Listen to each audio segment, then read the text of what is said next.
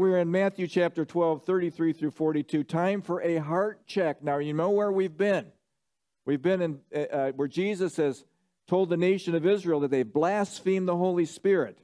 They ascribed to him healing a blind, deaf, mute to the power of Satan.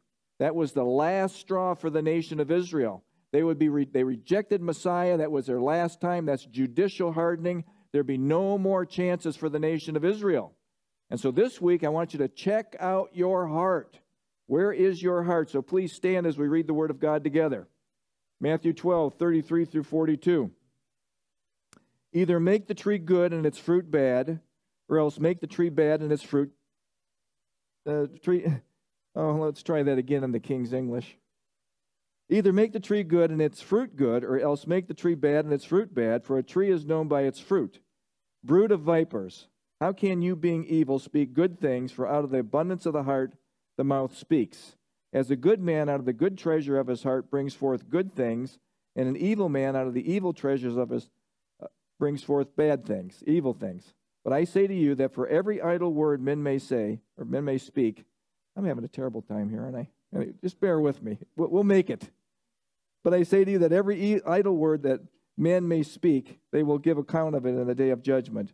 For by your words you'll be justified, and by your words you'll be condemned. Then some of the scribes and Pharisees answered, saying, Teacher, we want to see a sign from you. But he answered and said to them, An evil and adulterous generation seeks after a sign, and no sign will be given to it except the sign of the prophet Jonah. For as Jonah was three days and three nights in the belly of the great fish, so will the Son of Man be three days and three nights in the heart of the earth. The men of Nineveh will rise up in the judgment with the generation with this generation and condemn it, because they repented at the preaching of Jonah, and indeed a greater than Jonah is here. The queen of the south will rise up in judgment with this generation and condemn it, for she came from the ends of the earth to hear the wisdom of Solomon, and indeed greater than Solomon is here. This is the word of God. Father, thank you for this time. Thank you for each person that has carved out time out of their lives to meet here today to study the Word of the living God. Holy Spirit, I ask that you would fill this place. I ask that you would touch each heart. I ask, ask that you would soften each heart. And I ask that you would speak through me to your people things that you would like them to hear today. In Jesus' name, amen. And I forgot to say, this is the Word of God. Let's do that again, okay? Let's not get out of sync here. I'm out of sync. You don't have to be out of sync. This is the Word of God. Okay, thank you. I, all these people are looking at me going, What are you doing, Rick? I'm a little numb, okay? I got tons of cold medicine in me, so. But anyway, the theme is Jesus is the promised king. And again, we've been talking about the blasphemy of the Holy Spirit. This was a confirmed judicial hardening of the Jewish people.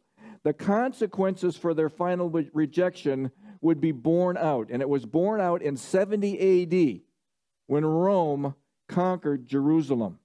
And what happened in 70 AD at the, at the Passover? The Roman general Vespasian came into Rome, or came into Jerusalem to destroy Jerusalem and the temple and that whole thing. He got called back to Rome because there was trouble there he ended up becoming the, the emperor of Rome. Titus, his son, took over. Then Titus finished the thing that Vespasian, his father, started. There were, it was a Passover. There was over one million people in, Jer- in Jerusalem at that time. And what happened is that the siege started. It's, it lasted eight months. And what the Romans did is they built a wall around the city. And in building a wall, wall around the city, they isolated the community within those walls. And there was no food, there was no water, there was cannibalism that actually started, and it ended up being a terrible thing for the, for the people. And, and Josephus says 1.1 million people died in that siege, all because they didn't know the time of their visitation. Now, Josephus, it's interesting, he's the historian, but Josephus was one of them that was leading the rebellion against Rome. And then he decided to become a traitor and go over to Rome and wanted to negotiate a peace between Rome and the, and the Jewish zealots, but neither side would believe him. And so he ends up just writing history and, and not actually accomplishing anything in that hostility.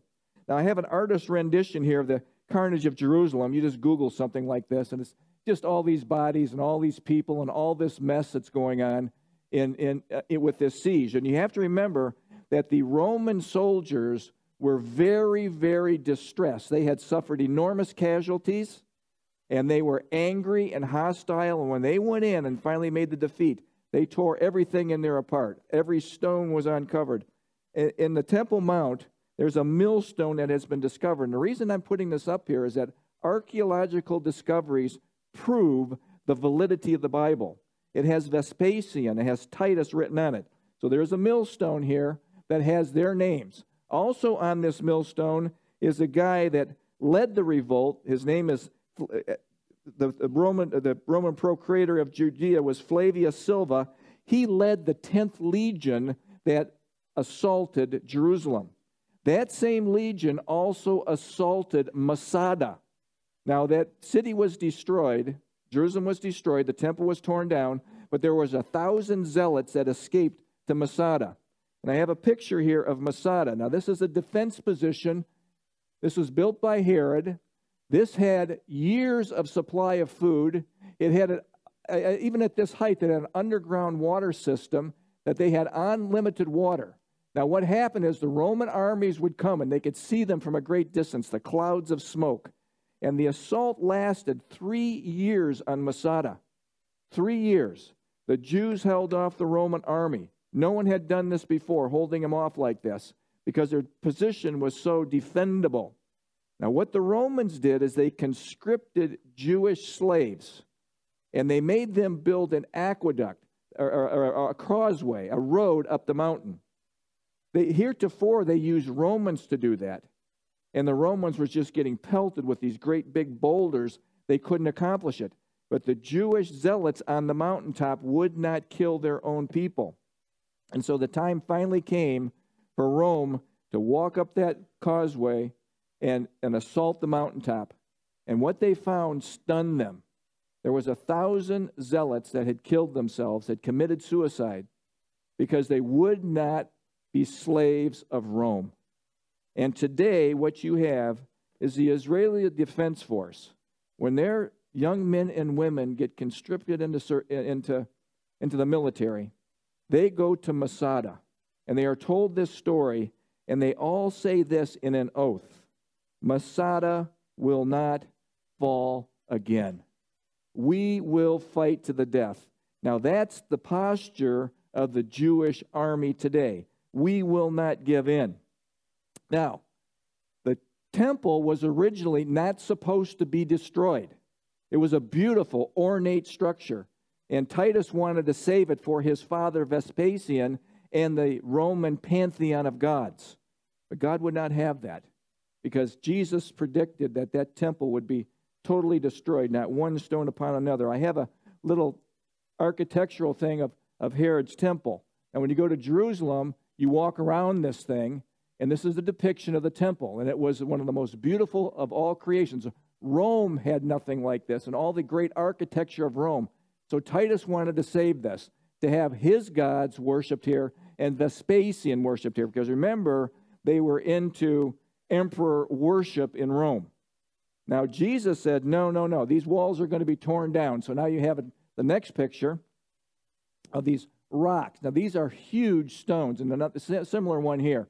Just to give you an idea of the size of the stones and the anger that the Roman soldiers must have had to have the energy and the strength to just tear down this whole thing. Jesus predicted this would happen. In Romans 20, uh, excuse me, Matthew 24, 1 and 2, it says this. It'll come up on the screen. Jesus left the temple and was walking away when his disciples came up to him to call his attention to its buildings. Do you see all these things? He asked. Truly, I tell you, not one stone here will be left on another. Every one will be thrown down. And that is exactly what happened. Jesus predicted this, and in 70 AD, this happened. Now, why did it happen? Jesus gives us a tip off as to why it happened in Luke chapter 19, 41 through 44. The reason for their destruction is they rejected Messiah. They rejected Jesus as the Messiah. They crowned him as king. This is Palm Sunday.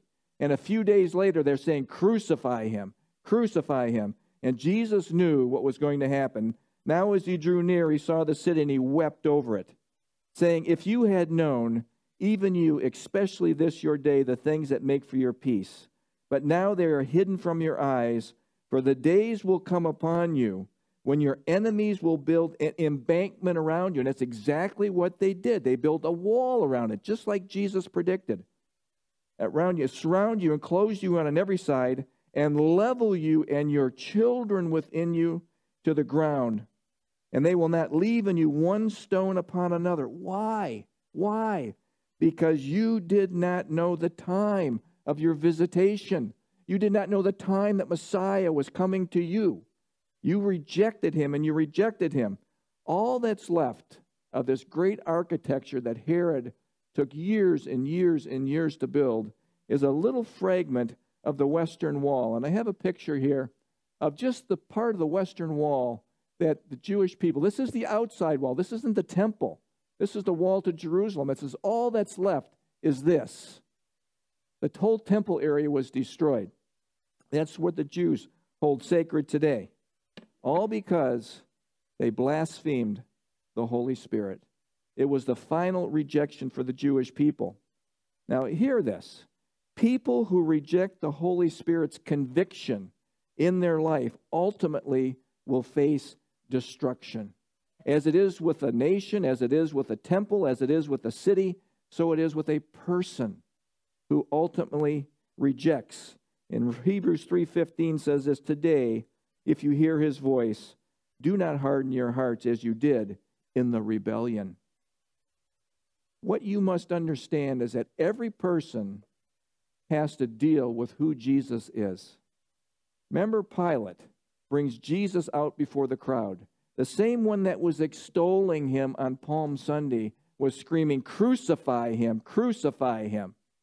And Jesus and Pilate presents Jesus to the crowd and he asks this question What will I do with Jesus who is called the Christ?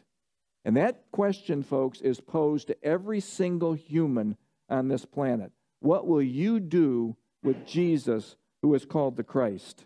Now, this week we're going to be talking about time for a heart check. And we pick up our study in verse 33 through 35 a good tree, a bad tree. It's all about your heart. Every one of these topics is going to be about your heart. Verse 33 Either make the tree good and its fruit good, or else make the tree bad and its fruit bad. For a tree is known by its fruit. It's very important. And then Jesus says these nice, calm words to these Pharisees Brood of vipers, how can you, being evil, speak good things?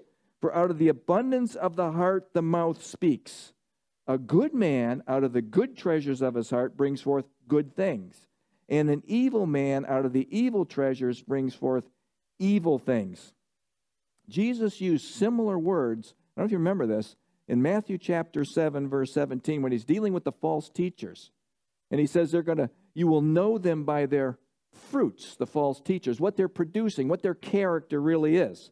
So the question I have for you is what is fruit? What is fruit? Fruit is emblematic or symbolic of a person's character, what your life produces. What is the world seeing being produced in you?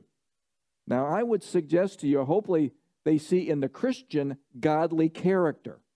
So, what is godly character? It's defined this way Godly character is consistently doing the right thing at the right time in the right way for the right reason. Now, look at who can do that? No, nobody. I mean, we're on, a, we're on a journey of change, okay? All consistent with the Word of God, not with what the person thinks. Your character is not what you think it should be, is what God determines it should be from His Word, how we should look. How is godly character produced? How is good fruit produced? Well, it is produced this way. You cannot have a fruitful, godly character filled life unless you are dwelling in Christ. Remember the word, meno, dwelling, making your home in Christ. It will not happen. In John 15, 5, Jesus said these words I am the vine, and you are the branches. The source is Jesus Christ of your power.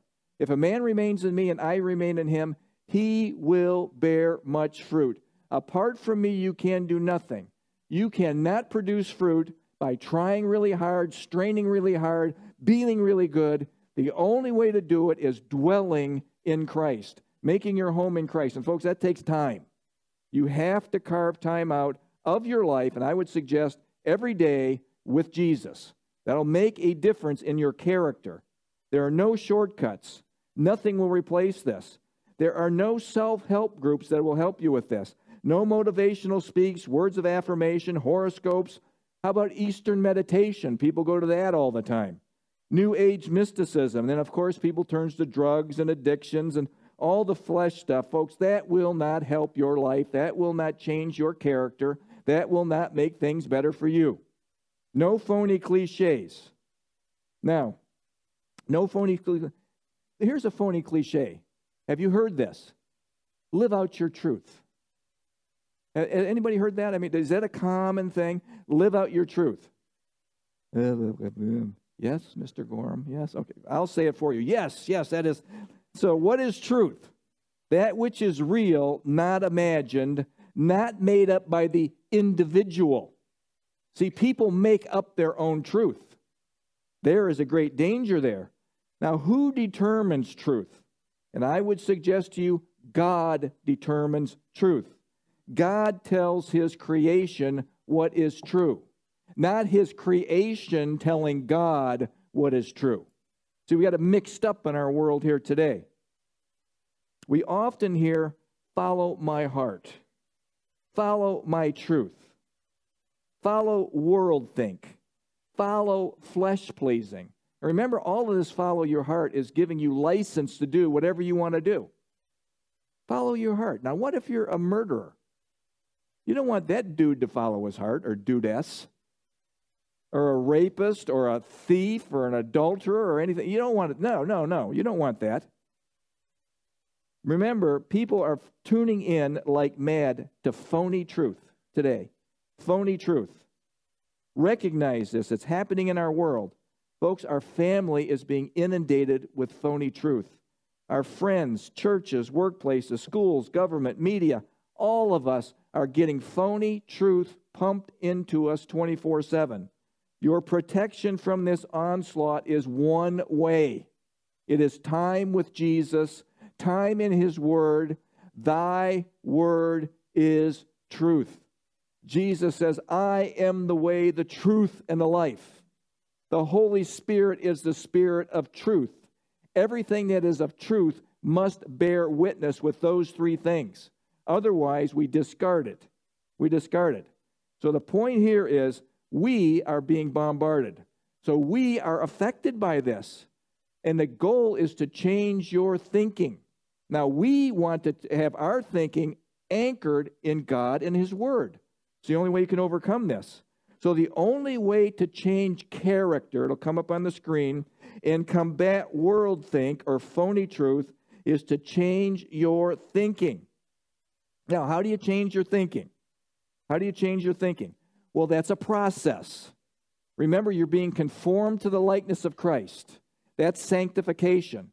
Remember, the instant you were saved, you were justified, declared righteous. Jesus' righteousness was imputed to you, credited to you. The instant you said, Yes, I believe in you, Jesus. But that isn't where the, where the rubber really meant the road. That was something God did for you. But your life change is sanctification. That's phase two, free from the power of sin. And that is what's being conformed to the likeness of Christ is. And when we're being conformed to the likeness of Christ, something happens in the human. This is, this is irrevocably changed. Every human will be changed by this if you do this. There's a brain chemistry change. There's gyruses and sulcuses in your brain. Now, I have a picture here of a brain. All these little squiggles here are tracks or ways of thinking. And when you develop new ways of thinking, old strongholds start to diminish. And new ways of righteous thinking, which I have here in the bright colors, starts to become more and more prominent. It will not happen if you do not spend time with Christ. You can go to all the psychologists you want, you can go to all the meetings that you want, you can do all the mysticism you want, you can get all the words of affirmation that you want. You have to cha- spend time with Christ to change your brain for real. Now, the negative stuff can change your brain for sure. Eastern mysticism can do that, but it's not going to be for your good. That just opens portals to the demonic realm. You can become a new you in Christ. The moment you were born again, you were born again to be changed. Not to stay the same, but to be changed. Born again to be transformed. And you know what that word is metamorphosis. Change from the inside out. A new you. A new you is emerging. Your, transfer, your transformation will be noticed, folks. If you really come into the family of God and you really start to work on becoming more like Jesus and being transformed by the renewing of your mind, your friends will notice this. And by the way, your friends don't like the new you. They'll want you to drop out. Go back. Go back to the old you. I, you were so cool before. Now you're not so cool. You're going to hear that over and over. They will leave you in the dust. Time with Jesus is always productive. What will be the result? Godly character, fruit of the Spirit. And the fruit of the Spirit, you guys, most of you know the verse, is love. Now, when you spend time with Jesus, this just starts to happen to you. You just don't work on being more loving. Love, joy, peace, patience, kindness, goodness, faithfulness, gentleness, self control. Against such things there is no law. Those who belong to Christ Jesus have crucified, have crucified their sinful natures, have put to death the old you. And we walk in step with the Spirit of God. Folks, this being filled with the Spirit is not automatic. It does not happen unless you are abiding in Christ. It's not natural. It's not easy peasy. It is not. It takes work. It takes work. And really following Christ is wholly different than situational following. What do we mean by situational following? Well, I'll follow him if it goes along with what I think. But if it goes against what I think, eh, I think I'll go my own way. No, no. Jesus calls you to follow him fully. All areas are given over to him. Notice what he then says about evil character. He says, Evil character cannot produce good fruit. Watch this quote Brood of vipers. How can you, being evil, speak good things? Out of the abundance of the heart, the mouth speaks. Now, doesn't that give you pause? Out of the abundance of the heart, the mouth speaks. Now, I don't know about you, but I'm not always speaking things that are so cheery and great and great and wonderful. I don't know, but this is a tough verse. But know this a person's words will expose their true character what they are beneath the surface. And I can tell you, this is scary. This is scary because sometimes my words are not so nice, and neither are yours. Verse 35, we, we read, A good heart produces good things, an evil heart will produce evil things. This is not good news. My tongue is a dead giveaway of my heart. And all I can say is, oh no, because my family sees something that you don't see. They see the real me, at least more of the real me. I can I kind of hide my, the real me from even them. So think about this. Now take a breath. Remember, God is process oriented. See, we're goal oriented. We want to be there just like this. Get to the end right now. You're in a process of change. It takes time, it takes a lifetime. Romans 12, 2, you're going to hear this again in this talk at the closing. Do not, this is a this is a imperative in the Greek. This is a command in the Greek. Do not be conformed to this world, but be transformed by the renewing of your mind. Don't be like this world, conform to this world. If you're conformed to this world, you're doing world think. Remember, we came up with that terminology. We don't want world think, we want God think. Not world think, going into what the masses are thinking and saying is okay. We want God think. God think. Now, in verse 36 and 37, there's more of this stuff on the tongue in our hearts, and this is scary stuff too.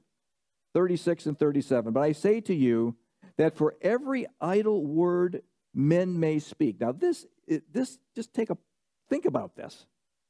We'll give an account of it in the day of judgment. For by your words you'll be justified, and by your words you'll be condemned. Just just kind of soak that in for just a second. Now, what are idle words? Well, they're careless words, spoken rashly, without thought, usually in the heat of the moment. Usually in the heat of the moment. Now, who hasn't done that? Nobody can raise their hand for that one.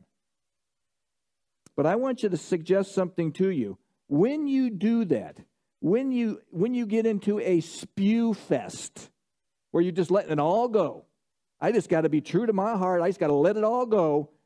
Know that something bad's going to come back at you. So take a pause. You don't have to spew.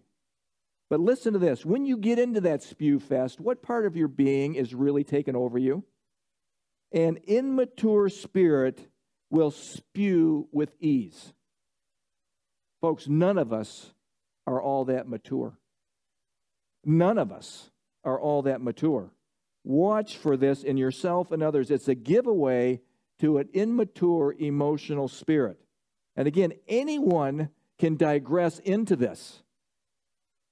We want to do that less and less because it always hurts. Whenever you spew and then you come back and you go through, I'm sorry, I wish I wouldn't, I can't tell you. I, I, it's like innumerable times this has happened in my life. I really wish I wouldn't have said that. I don't know what happened to me. I had an out of body experience. I mean, it was all of a sudden I find myself going, and usually it's at Chris, you know, and I'm going, gosh, who was that? Where did he come from? Stick him back in the jack in the box. Boom. Get that dude out of the way. That's Mr. Flesh. Any of us can, can regress to that. The Pharisees spoke careless words concerning, concerning Jesus, blasphemed him, and paid the consequences. Careless words.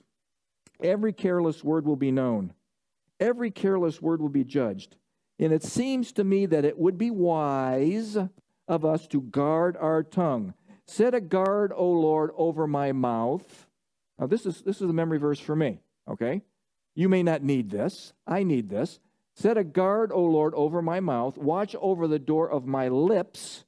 Do not incline my, incline my heart to any evil thing. Scripture oftentimes mentions guard your tongue. And remember, you can, you can guard your tongue more and more as you dwell in Christ but you're never going to get it perfect. There'll always be little spew things that can pop out at the most unexpected times. It's like all of a sudden this other head pops out of your shoulder and goes, starts screaming. How can I learn to guard my tongue? That's the question. And I would suggest this from somebody who spews do not reflexively answer. Take time to deal with your emotions prior to responding. The heat of the moment is not time to express your feelings. Okay? Fleshly you will want to strike like a viper. Now tell me if this doesn't look like you when you're striking. I mean, this is us right here. I want to get a bite out of you. yeah. That is what spewing does. Striking like a viper. And by the way, you're trying to cause somebody else pain in the end, you receive pain. It happens. It happens. Cain and Abel, first murder in the Bible, goes all, the, goes all the way back to Genesis chapter 4.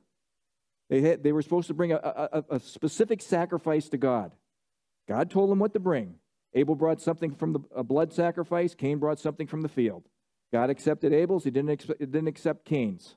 What happens is Cain is ticked off and wants to viper his brother. He wants to bite him and kill his brother. God addresses this. Watch what he says. Then the Lord said to Cain, Why are you angry? Why is your face downcast? If you do what is right, let that resonate within you. If you do what is right, will you not be accepted? But if you do not do what is right, sin is crouching at your door. Now picture that snake as a viper, coiled up, ready to strike. It's at your door. Its desire is for you. And then he says to Cain, You must master it, Cain. The onus is on you, Cain. God must have put something in Cain to give him the ability to master that. You have something today that he didn't have. You have, a, as a believer, have the Holy Spirit of the living God dwelling in you to enable you not to strike like a viper. You do. I do. I, we, we don't have to respond this way. Let me just give a little clarification here. If you're a type A, this is a big problem for you. If you're a type B, you're probably wondering what's the big deal about all this strike and viper stuff. But if you're a type A and you're you're more reflexic, more reflexic, more apt to do this. So the believer has the Holy Spirit, but you must yield to the Holy Spirit and say no to the flesh viper to accomplish this. You must master it, Cain. In verse 37, Jesus says, For by your words you will be justified, and your words you will be condemned. And looking at this from a salvation standpoint, look at when you get saved, you have to somehow, some way express yourself to God, either out loud in your heart, some way, I believe in you, Jesus.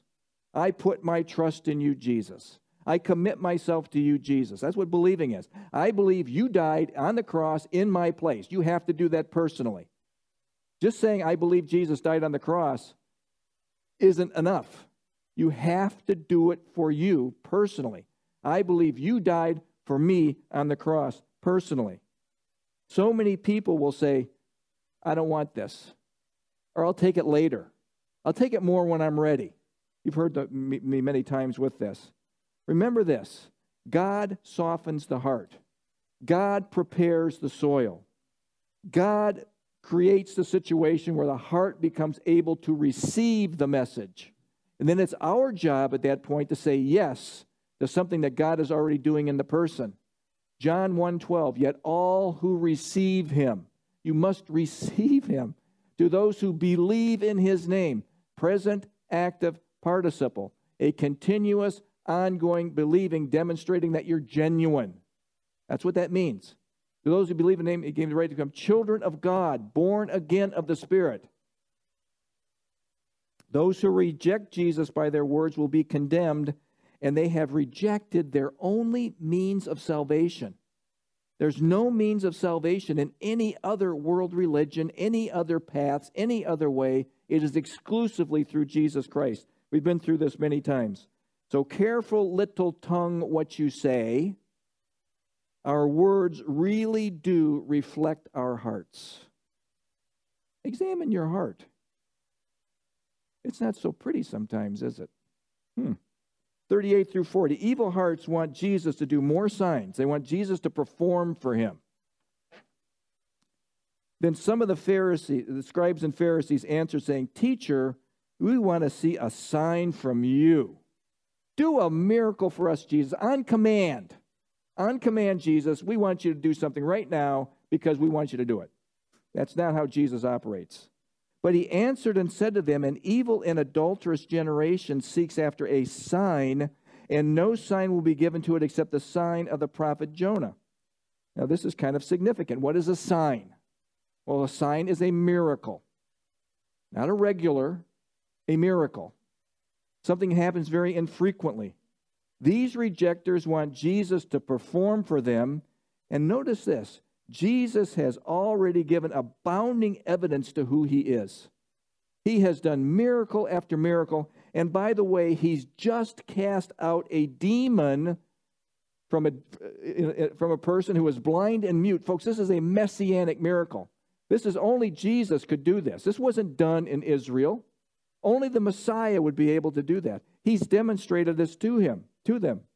Jesus pulls no punches in dealing with this kind of heart. He calls them an evil and adulterous generation seeks after a sign. And then he goes into verse 40.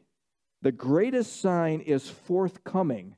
It will be the resurrection of our Lord. Now, I want you to focus on this. When Jesus died for your sins, that's the atonement. That satisfied the wrath of God on humanity. You have to receive the gift in order for God's wrath not to be imposed upon you. But the victory for your salvation is completed with the resurrection. Without the resurrection, your faith is in vain. Jesus is going to use code language here. For three days and three nights, Jonah's in the belly of the whale. So, as Jonah was delivered from the death in the fish and given life, Jesus will be delivered from death and be raised to life from the earth. Now, there's a problem in our world our world has denied for 2,000 plus years that Jesus rose from the dead. They just can't believe it. Okay? They can't believe it. They have a problem. They have a huge problem. The tomb was empty. The tomb was empty. All the things you concoct to try to suggest that they stole the body and, uh, and Jesus swooned and he was almost dead, but not really dead. And then he ran away, rolled the stone away by himself, and then ran away. I mean, give me a break. Give me a break. No one ever found the body of Jesus. And by the way, the Romans were experts at execution. Experts at execution. Joseph of Arimathea and Nicodemus took the body of Jesus down, and they knew he was dead. The women wrapped him in embalming stuff, at least 50 pounds of embalming stuff. They knew Jesus was dead. And oh, oh, another thing Two hours after a person dies, something happens to the body called rigor mortis. It takes about two hours, and everything contracts. Everything gets stiff. It's like stone. They knew Jesus was dead. They knew Jesus was dead. You cannot miss this sign. The resurrection is a fact our believing world must deal with. All world religions have to deal with this. Every person has to deal with this. Jesus conquered the grave and you know why he did this? He did it for you. He did it for us, folks. John 14, 19 are, is an amazing promise that Jesus gives his disciples and by extension us today. A little while longer, the world will see me no more. He's going to die. But you will see me because I live, you will live also. Let that resonate within you because you're going to go to a funeral soon and you're going to need to know that that person's going to be alive again. My brother's going to be alive. Kids dying, they're going to be alive. They're going to be alive. There's hope. There's hope. Without the resurrection, folks, our faith is in vain. If Jesus did not rise from the dead, he would indeed have been a liar or a lunatic. But, folks, he rose from the dead. He is Lord. Jesus Christ is Lord. And you too will one day rise from the grave. You who are believers will rise to live with him forever. You who, you who have said, No, I don't want you. I'll, I'll, please, no, thank you, Jesus. I'll just do my own thing. I think I'm good enough. I'll take my chance. I haven't heard, I don't know how many times you hear this. I'll take my chances. I'm a good person. Hog wash. Look at your mind. Look how you think from time. You are not a good person. You are not. And again, for, uh, uh, 41 through 42 is going to tell us it's all about a believing heart. That's what we want to have a believing heart, a following Jesus heart. 41 through 42 the men of Nineveh will rise up in the judgment with this generation and condemn it because they repented at the preaching of Jonah. And indeed, a greater than Jonah is here, the Lord Jesus.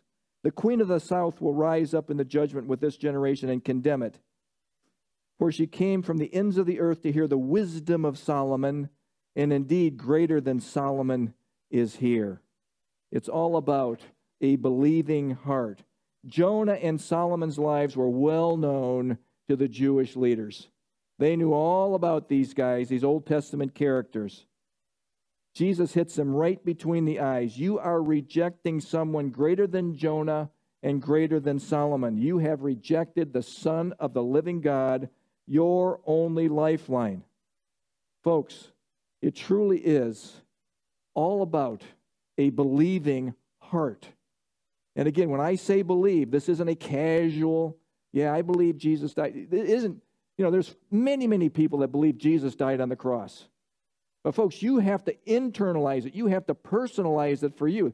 Huge difference between acknowledging that it happened in your brain and transferring that for, to your heart that He did it for me, that He did it for me. Closing thoughts.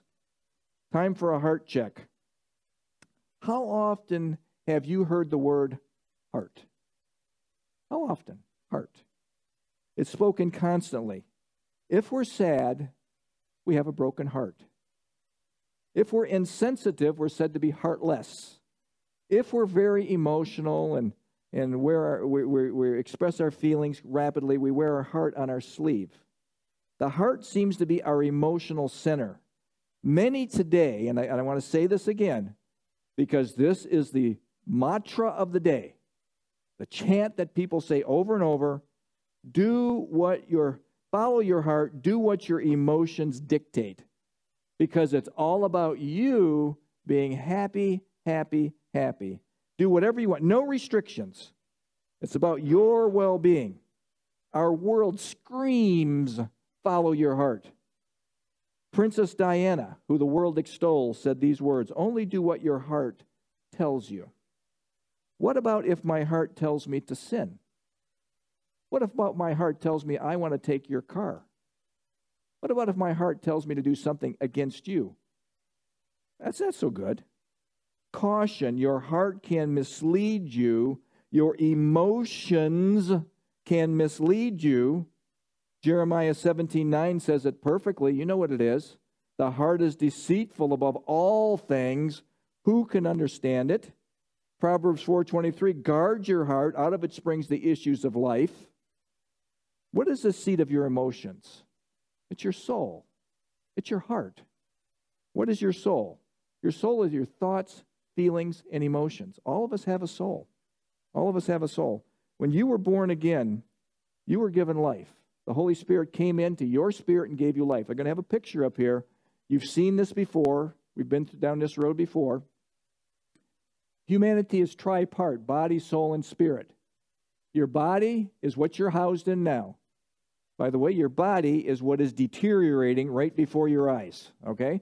You can recognize it. If you're past two months old, you're deteriorating, okay? Your soul is your thoughts, feelings, emotions, it's your personality, it's your will. Your spirit is what needs to be born again. When the Holy Spirit, when you say yes to Jesus, the Spirit of God comes in, this lights up, you are born again of the Spirit. This gives you connection with God. But your soul is not born again. Now, hear this. Your soul is where strongholds have developed. You have spent a lifetime dealing with strongholds, and you get born again, you come into the family of God, and those strongholds are still there. Their strongholds are still there that you're, that you're, that you're struggling to deal with. Some people have aggression. That's a stronghold. Some people have passive aggressive. Those are the ones that drive you nuts. I mean, uh, passive aggressive. Some people withdraw. Some people complain. Some people worry about everything. Strongholds, strongholds, strongholds. You just put the thing there strongholds.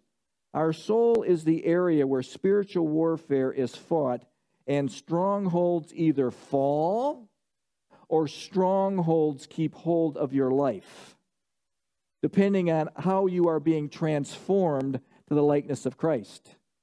So you can live a soulish Christian life.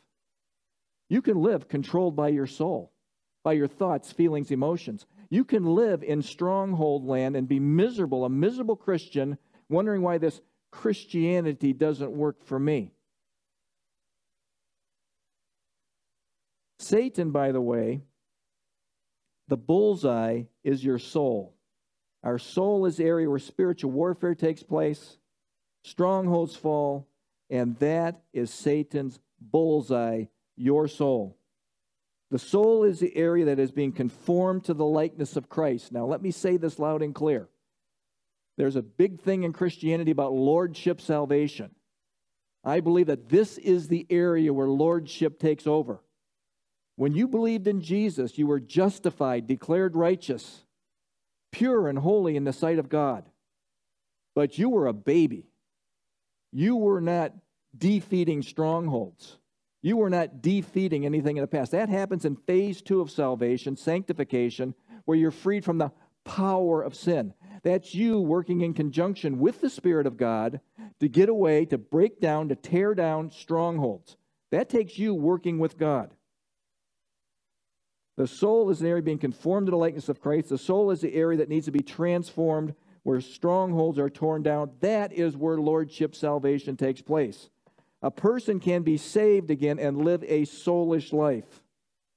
Those on, those on the being conformed to the likeness of Christ's path are always going to be transformed. If you really want to be more like Jesus, you will not stay the same.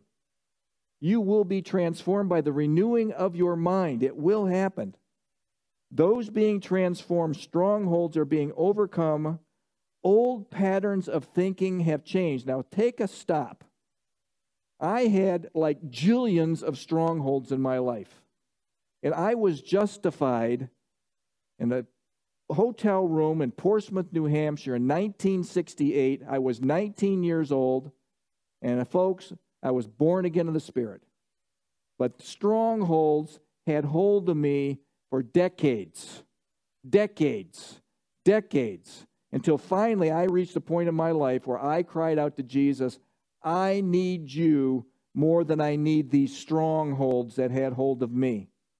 And then my life changed as I said, I'm spending time with Jesus every single day. That was the end of addictions. That was when my path started to really change. Strongholds being transformed.